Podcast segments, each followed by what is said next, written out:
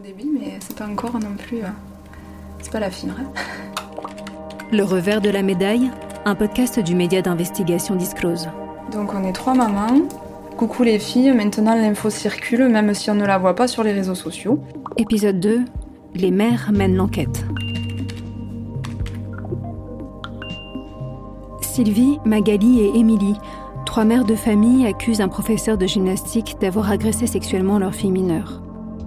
Près de Montauban, la gendarmerie a pris leur plainte en février 2018. Mais depuis, l'instruction stagne. Face aux lenteurs de la justice, elle décide d'enquêter et en quelques semaines, elle recense huit victimes potentielles.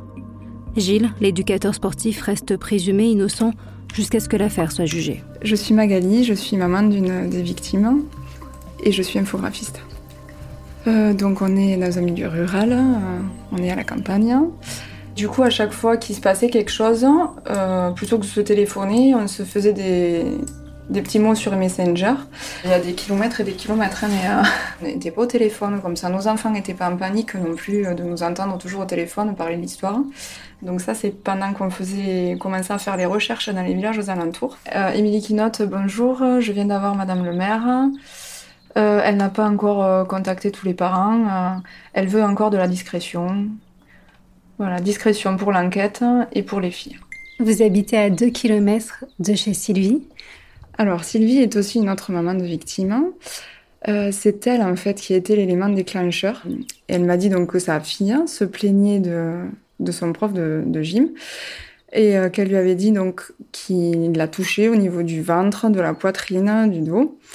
Et euh, sur le coup, ben, euh, j'ai vraiment eu du mal à le croire, en fait, parce que ben, ce monsieur, euh, j'étais mais, loin d'imaginer tout ça. Car ben, moi, je le connaissais peut-être un peu plus, parce que même moi, je l'avais eu en tant que prof de, gym. Donc, première vague d'émotions passée, on s'est dit, bon, mais qu'est-ce qu'on fait? Alors là, ça a fusé dans nos têtes, en fait. On s'est dit, est-ce que on essaye de voilà d'y aller le, parce que c'était le lundi, on savait que le mardi soir, en fait, nos enfants avaient un nouveau cours avec lui. Euh, du coup, on s'est dit qu'est-ce qu'on fait? Est-ce qu'on rentre dans le cours de sport comme ça pour essayer de le prendre sur le fait? Est-ce qu'on peut essayer de mettre même une caméra? Euh, Est-ce qu'on alerte les gendarmes? Est-ce qu'on en parle à la mairie? Enfin, euh, on a tout imaginé. Donc, ben, le soir, après l'école, on a fait tout comme d'habitude. Les filles sont allées à la danse. Et, au retour de la danse, en fait, j'ai donc j'ai ma fille qui est seule avec moi dans la voiture et je lui dis, écoute, il faut que je te pose une question. Il faut que tu me répondes vraiment sincèrement. Euh, Est-ce qu'il se passe quelque chose de bizarre dans le cours de gym? Et euh, elle, elle me dit, écoute, maman, euh, non, il n'y a rien de bizarre.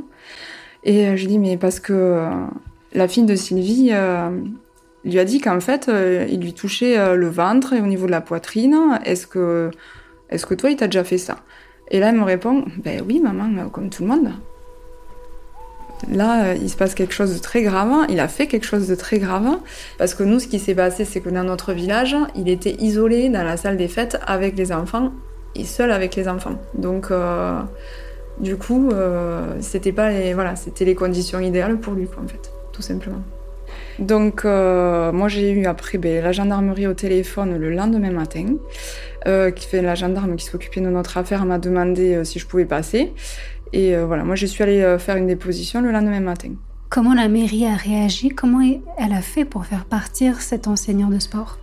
Oui, Madame la maire oui, a appelé euh, ce professeur de sport pour lui dire de ne pas venir puisqu'il avait, il s'était passé quelque chose dans la salle des fêtes qui faisait que la salle était euh, impraticable en fait pour le sport et euh, que du coup le cours du mardi soir euh, sera annulé euh, et voir après le temps de faire les travaux. C'est passé comme ça et je pense que du coup ça n'a pas éveillé ses soupçons à lui. Est-ce que vous avez eu des pressions? Des pressions, euh, oui, moi j'ai plus ressenti la pression quand on nous demandait vraiment de ne pas parler et de rester, euh, de rester vraiment euh, discrète. Euh, je sais qu'au niveau de la mairie, on nous a demandé, euh, du coup, lors d'une réunion où on était euh, tous les parents justement de ce, de ce cours-là, de ce cours de sport, où on nous a demandé du coup, par rapport à l'enquête de la gendarmerie, qu'il ne fallait pas parler, qu'il ne fallait pas parler aux médias, qu'il fallait rester très discret sur l'enquête, enfin sur l'affaire pour ne pas fausser l'enquête. Et voilà, et aujourd'hui c'est vraiment la chose que je regrette le plus en fait, c'est ça quoi. C'est que si on avait parlé, Je pense que tout serait allé beaucoup plus vite. Hein. Je pense qu'on aurait retrouvé des témoins et on aurait eu beaucoup plus de témoignages hein, sur le, enfin, de suite quoi. Et euh, je, voilà, on n'aurait pas euh, passé euh, des mois et des mois sans, sans que rien ne se passe dans notre dossier en fait. Sur la table de votre cuisine, il y a un dossier rouge.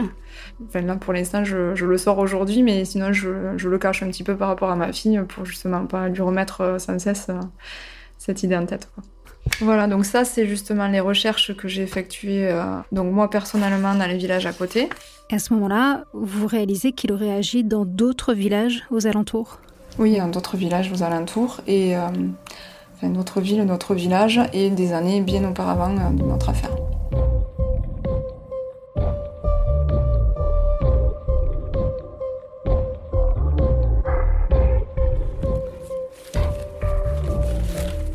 Sont plutôt les textes qu'on s'est envoyés justement avec euh, les autres mamans de victimes pour euh, voir exactement où on en était.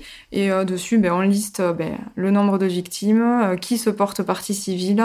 Votre fille, elle a quel âge aujourd'hui? Aujourd'hui, ma fille a 10 ans. Au moment des faits, elle avait 8 ans. Alors, nous, ça s'est transformé en un gros problème de sommeil, mais elle pouvait plus dormir. Et quand elle dormait, elle se réveillait, mais des fois toutes les demi-heures, en hurlant. En fait, elle faisait des cauchemars constamment.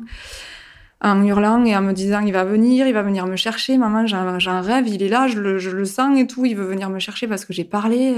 J'ai essayé de la prendre avec moi certaines nuits, justement. Je suis désolée, j'ai l'émotion qui monte un peu. J'ai essayé de la prendre avec moi certaines nuits, en fait, et, euh, et j'arrivais pas à la calmer. je la voyais, elle était tout le temps en train de gesticuler, euh, de, de, se réveiller constamment. Quoi. Nous, on nous a dit qu'il était très loin, qu'il était parti dans le nord de la France, euh, et qu'on ne risquait pas de le croiser. Et en fait, nous, on a bâti tout ça là-dessus, en fait, pour essayer de l'apaiser et pour essayer de la tranquilliser un peu. Vous pensiez qu'il ne viendrait plus dans le département du Tarn-et-Garonne, hein, puisqu'il était sous contrôle judiciaire? Exactement. Je pensais, on pensait réellement qu'il ne pouvait plus venir ici. Et c'est, euh, je vais dire un petit peu par hasard, qu'on a appris qu'en fait, il pouvait euh, revenir voir ses enfants et sa famille les week-ends, donc euh, sur Moissac, lieu en fait où je travaille moi tous les jours, où on va faire les courses avec nos enfants, voilà. J'ai l'impression d'une énorme injustice, que les choses ne sont pas faites correctement dans le sens où euh, on n'a pas de, enfin voilà, on n'a pas eu de réponse, enfin euh, positive en tout cas euh, par rapport à nos enfants qui ont été victimes, par rapport à cet assouplissement quoi. J'étais hors de moi, mais hors de moi quand j'ai su ça, parce que ben justement par exemple, donc nous on a réussi à apaiser, on a réussi à apaiser notre fille en lui expliquant que justement elle ne le verrait plus, que c'était bon, c'était passé, que de toute, façon, de toute façon il n'avait plus le droit de les approcher ni rien. Et euh, je voulais pas dire à ma fille justement qu'on pouvait le croiser au départ parce que je me suis dit si je lui dis ça en fait ça va ça va tout remettre euh, enfin on va repartir à zéro. Du coup moi j'ai fait un courrier en expliquant euh, voilà que depuis des mois euh, on faisait face à un problème de sommeil que ma fille était en panique totale. J'ai j'ai fait ce courrier qui est passé par la gendarmerie si je me souviens bien et qui normalement est arrivé à la juge d'instruction.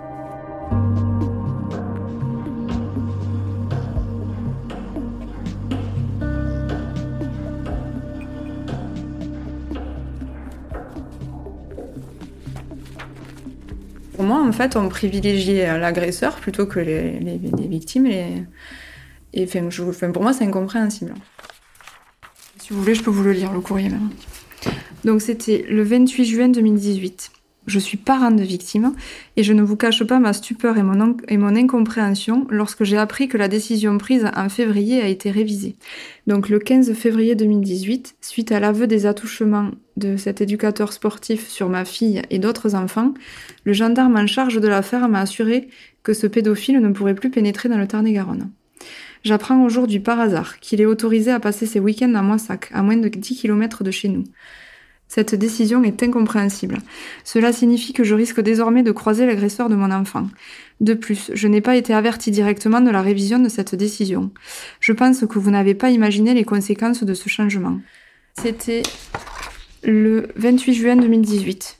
Oui, on est en octobre 2019. Et depuis ce temps-là? Et depuis ce temps-là, je n'ai jamais eu de réponse à ce courrier. Et il vient toujours, euh, tous les week-ends, euh, voir sa famille et euh, il peut euh, se balader librement dans le Tarn-et-Garonne, à Muresac, à 10 km de chez nous. Si je le croise et que je suis seule, euh, là par contre, euh, je ne sais pas du tout comment je pourrais réagir.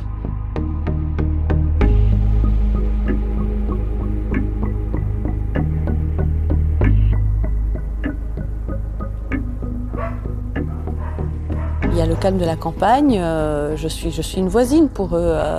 ça change complètement leur rapport à l'avocat. Mon nom est Alexandra Tempelstruis, je suis avocat à Durfort-la-Capelette, dans Tarn-et-Garonne.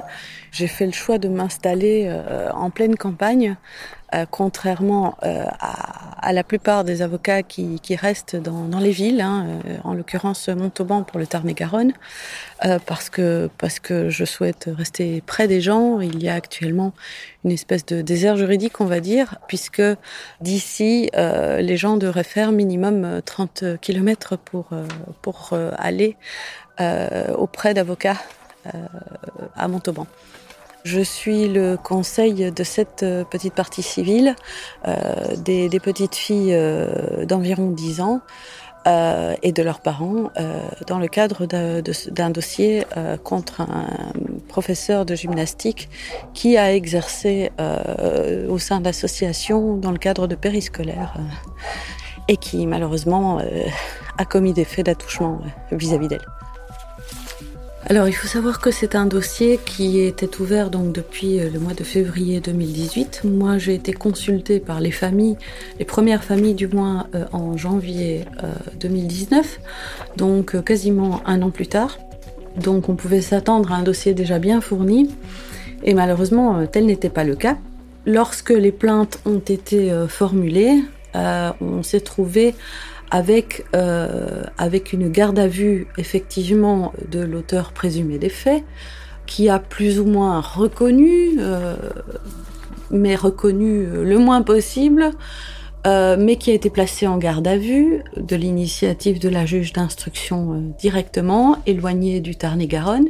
Et à partir de là, il semble que euh, on n'ait pas trop bougé dans ce dossier, et puis surtout aucune recherche de d'autres victimes potentielles.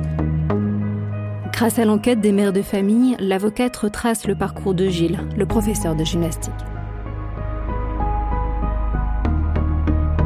Ce monsieur, très très vite, euh, c'est-à-dire immédiatement, pratiquement après son arrivée dans le Tarn-et-Garonne, il a commencé déjà à euh, commettre des faits d'attouchement euh, vis-à-vis de petites filles à qui il donnait ses cours de gymnastique, notamment dans le cadre de périscolaire. Clairement, ce monsieur s'en prenait à des petites filles qui étaient prépubères, l'âge moyen étant 10 ans. Maintenant, il y a quelques petites filles qui ont été touchées qui étaient plus jeunes dans le cadre de ses cours euh, dans, des salles de gymnastique, des salles de fête, il les prenait contre lui dans des gestes prétendument euh, paternels, euh, de, massage ou de chatouille, et puis commençait progressivement à leur caresser la poitrine, le ventre, et est allé jusqu'au bas-ventre chez certaines d'entre elles, et tout ça à même la peau, sous les vêtements donc. On a découvert, euh, plus d'un an après euh, l'ouverture de l'instruction, du matériel pédopornographique euh, qui n'est absolument pas anodin, qui est massif et qui ne laisse donc plus aucun doute sur sa personnalité. Au fil des années, son comportement interroge. Des gestes à même la peau, sous les vêtements des petites filles. Trois alertes sont données par des familles entre 2013 et 2016, sans jamais aboutir. Eh bien, il est, arrivé dans le Tarn-et-Garonne en provenance de Dieppe euh, en juillet-août 2013. Euh, et dès le début de la rentrée scolaire 2013-2014, immédiatement au début de la rentrée scolaire, donc début des, périscolaires, donc octobre-novembre, il a fait sa première victime, euh, une petite fille de Valence-Agen, dont la mère est allée se plaindre auprès de la mairie à ce niveau-là, rien n'a été fait au niveau de la mairie pour dénoncer les faits, donc ce qui aurait quand même permis d'éviter peut-être que d'autres victimes euh, soient touchées par la suite. À la mairie de Valence d'Agen, c'est Christophe Séraphin qui gère la situation. Ce fonctionnaire en charge du périscolaire se souvient de l'affaire. Il n'avait pas signalé les faits à la justice à l'époque. Voici sa réponse, lue par un journaliste. Une maman est venue nous signaler que sa fille se plaignait car cet intervenant posait parfois les mains au niveau du ventre et de la poitrine. On n'a peut-être pas mesuré la chose suffisamment.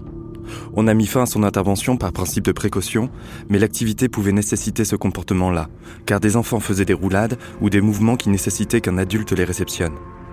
C'est difficile de dire si c'était des caresses. Quand il y a des roulades, le t-shirt peut tomber. C'était compliqué. Au niveau de la mairie, on a fait ce qu'on fait souvent dans ces cas-là, c'est-à-dire que on a calmé euh, la maman et on a gentiment prié ce monsieur euh, de cesser ses cours de gymnastique et s'en est resté là, de façon à ce qu'il n'y ait pas de scandale. En 2015, une deuxième alerte est donnée 30 km plus loin, à Casemont-de-Nard. Cette fois-ci, c'est l'antenne locale de la Fédération de gymnastique volontaire qui est informée. J'ai les salariés de cette fédération à l'époque. Une mère lui reproche d'avoir touché le ventre de sa fille, mais l'agresseur présumé nie les faits. La Fédération de gymnastique volontaire nous a transmis quelques éléments de réponse. Comme elle était sur deux versions différentes, la responsable a organisé une confrontation. Il a été question de parler du contact peau à peau avec les enfants pendant cette réunion. Mais rien n'est sorti. La responsable a rappelé les règles. On ne touche pas les enfants dans les cours. L'enfant n'est plus venu. La maman n'a donné aucune suite. Il n'y a pas eu de plainte. Une fois encore, l'alerte reste sans réponse. Personne ne signale les faits à la justice. Jamais dénoncé, l'éducateur sportif continue d'écumer la région jusqu'à ce que la police se penche sur son cas. On sait que en 2015, il a à nouveau commis des faits, cette fois-ci à Castel-Sarrazin, euh, vis-à-vis d'une autre petite fille qui, elle, est allée plus loin, puisque la première n'avait euh, dénoncé les faits qu'auprès de la mairie. Et à la mairie, on lui avait déconseillé de porter plainte. Euh, là, la deuxième victime, donc en 2015, est allée euh, dénoncer les faits euh, au commissariat de police de Castel-Sarrazin. Ces faits de Castel-Sarrazin se déroulaient effectivement dans une salle de sport et elle a euh, été envoyée chez un pédopsychiatre qui devait établir euh, la crédibilité de ses dires. La pédopsychiatre a confirmé euh, que ses dires étaient parfaitement crédibles et malgré ça, l'affaire a été classée sans suite quelques jours plus tard, donc on était en 2016. Cette petite fille aujourd'hui fait partie des, des parties civiles et cette fois-ci au moins elle a la chance d'être entendue et d'être crue.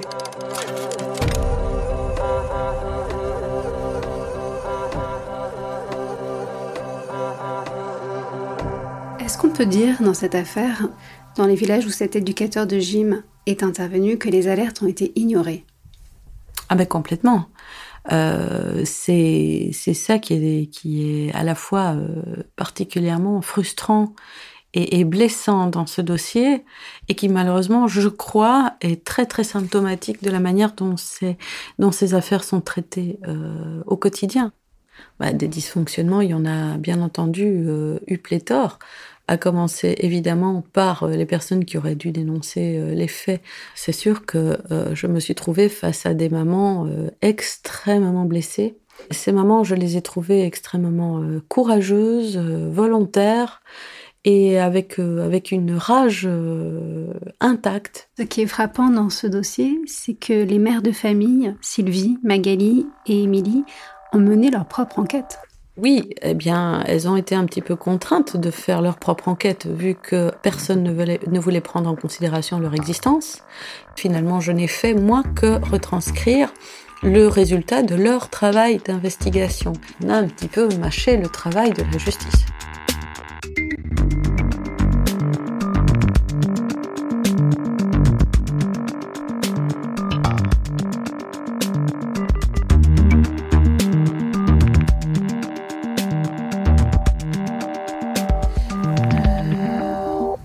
On s'est changé, on changé beaucoup de mails hein, l'année dernière euh, quand on était dans cette période euh, d'enquête. Euh, Sylvie, elle avait écrit Nous sommes une équipe de choc. Je lui ai mis un petit smiley Bravo, on avance, bisous, bon week-end.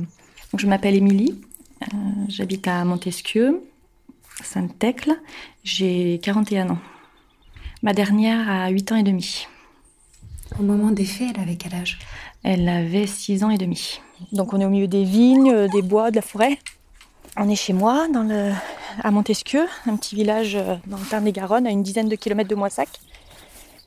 Au milieu des bois, les vignes à côté. Euh, on vit simplement. Euh, il y a cinq enfants à la maison, donc Et toute cette tranquillité a été bouleversée le jour où des petites filles à l'école ont parlé. On parlait du professeur de gym. C'est ça. Oui, tout a été bouleversé ce jour-là parce qu'en fait, c'est l'innocence de notre fille en fait. Euh, on rencontre quelqu'un, on se marie, on a des enfants, on déménage, on construit euh, la maison, on avance, on a des vies, des vies bah, super quoi. Et puis du jour au lendemain, bah, il y a quelque chose comme ça qui arrive et ça s'effondre en fait. Et c'est vraiment ça parce que parce que bah, l'innocence de notre petite fille, euh, eh ben on se dit que voilà, c'est pas normal, c'est pas normal qu'elle ait eu à vivre ça, c'est pas normal que nous on ait à vivre ça, c'est pas normal que d'autres petites filles. Euh, en fait, ça bouleverse tout. Alors on avance, on, se dit que voilà, ça va aller, on on veut pas se pourrir la vie avec ça et donc euh, mais euh, ça reste là quand même.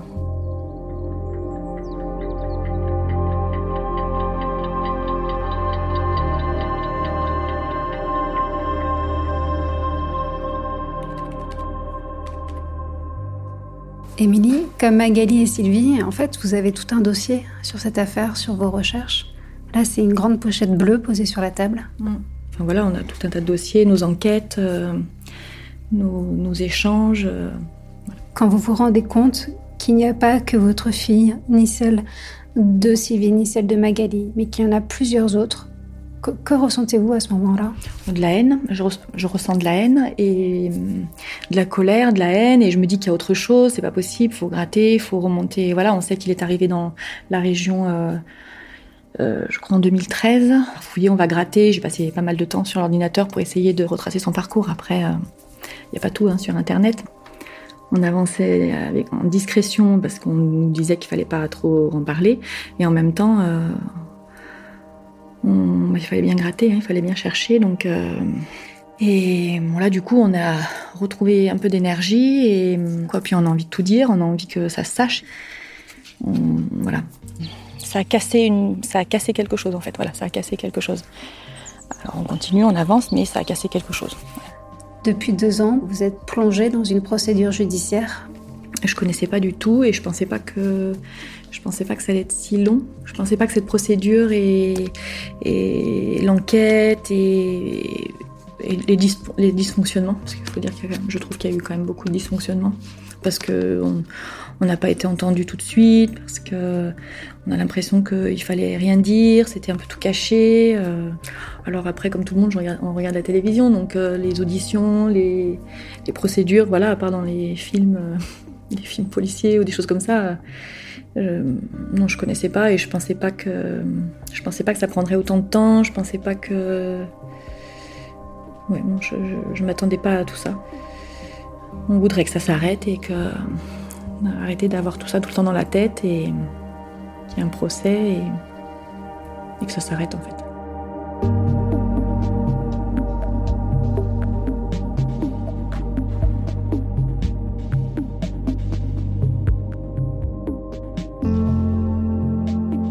Le revers de la médaille, un podcast du média d'investigation Disclose avec les journalistes Daphné Gastaldi et Mathieu Martinière, réalisé par Solène Moulin. Épisode 3 à suivre.